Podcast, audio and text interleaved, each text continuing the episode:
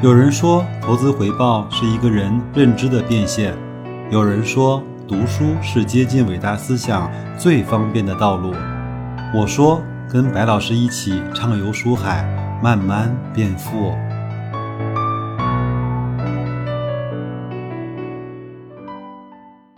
各位好啊，今天是二零二零年八月十九号，是一个周三。我们照例呢，今天来分享那本叫《投资第一课》。但是呢，在分享书籍之前呢，我还是想说两句最近的格力啊。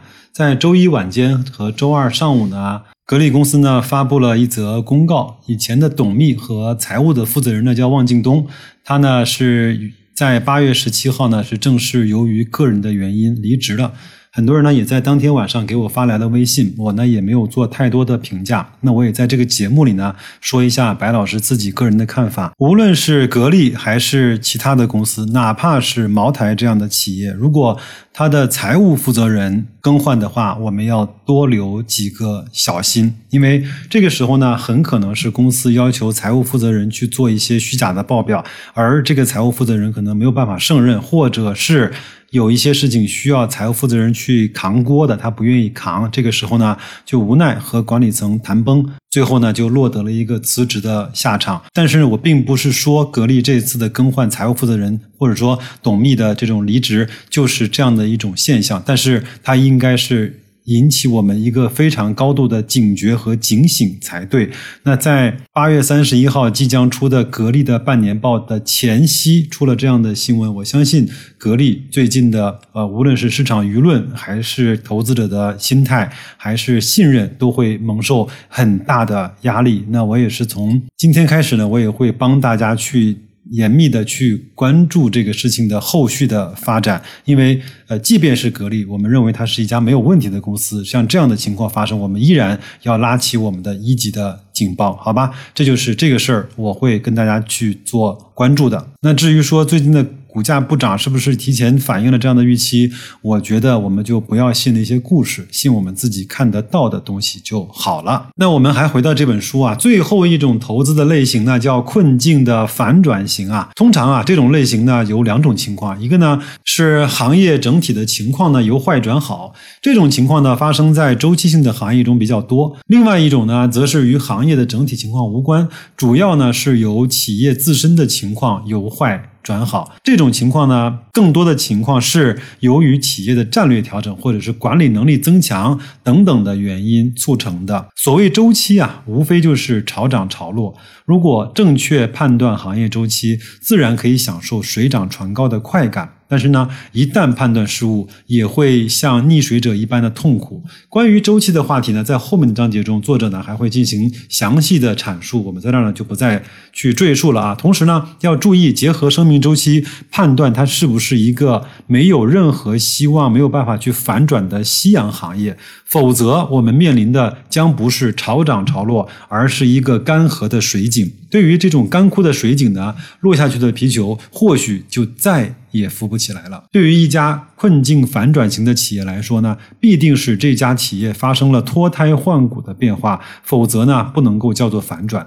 这种反转呢，多发生在竞争激烈的行业，在企业管理层主观能动性不大的行业，很难见到这种脱胎换骨式的这种转变。一个强有力的领导者呢，可以通过战略调整、加强管理和执行力、改变营销策略等等呢，将一家企业起死回生。这种事情呢，其实并不罕见。但是呢，这种事情在企业界其实是小概率的事件。但是呢，对于这一类的困境反转型是最难最难把握的，因为领导者的管理能力是普通投资者最难接触到的，也是最难理解的。而企业困境反转的结果，往往也是事后才能够得到的验证。就像最近这一年，包括这半年的格力，其实在公司内部，包括董明珠本人，他做了很多很多这样的调整。但是这些调整不是每一条都能够获得投资者的理解和认可的，也不是每一个投资者都能够想得通的。与此同时呢，最大的不确定性在于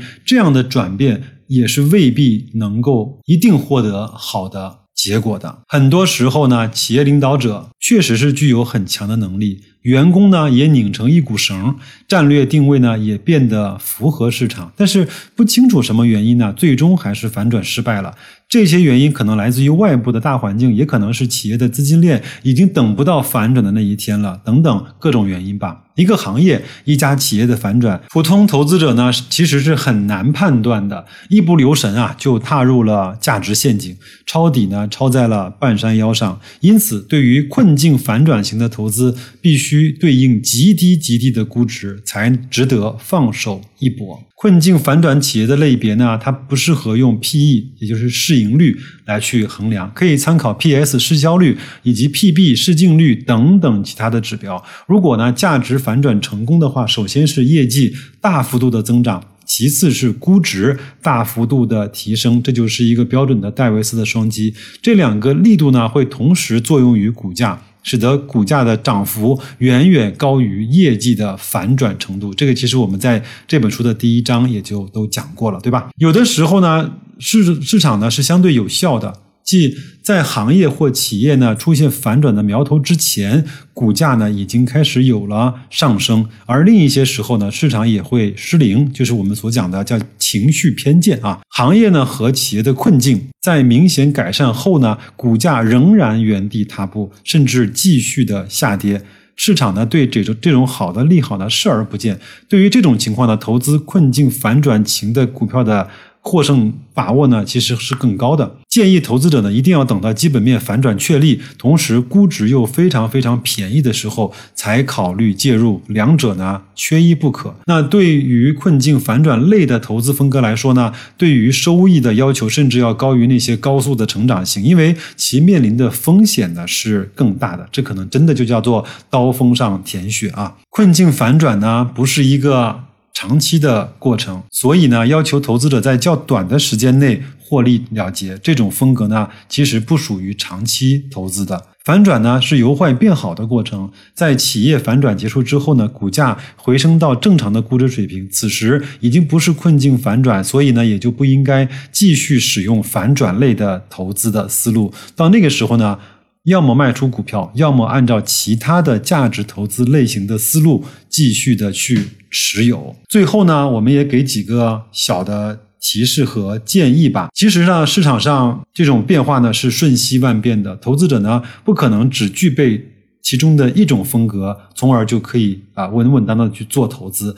但是呢，必须要清醒的认识到自己的投入是按照哪一种风格去介入的。那么那种风格的预期投资回报率又是多少？从第一种风格到第四种风格，对投资能力的要求其实是越来越高的。如果自认为，投资能力呢有限，建议停留在稳定价值型和价值成长型的投资范畴之内，适当的考虑低估值的高速成长型，小仓位的参与困境反转型。最后啊，再次强调，切忌将不同的投资风格去混淆。例如，一些投资者本来是打算投资困境反转的，其但是结果呢，行动上却是长期的去持有。坏和好呢是两种不同的状态。困境反转讲究反转，哪会有一只企业呢长期处于反转这样的一个中间状态呢？一些投资者呢投入的是稳定价值型，却预期自己要获得百分之二十五以上的长期复合的年化收益率。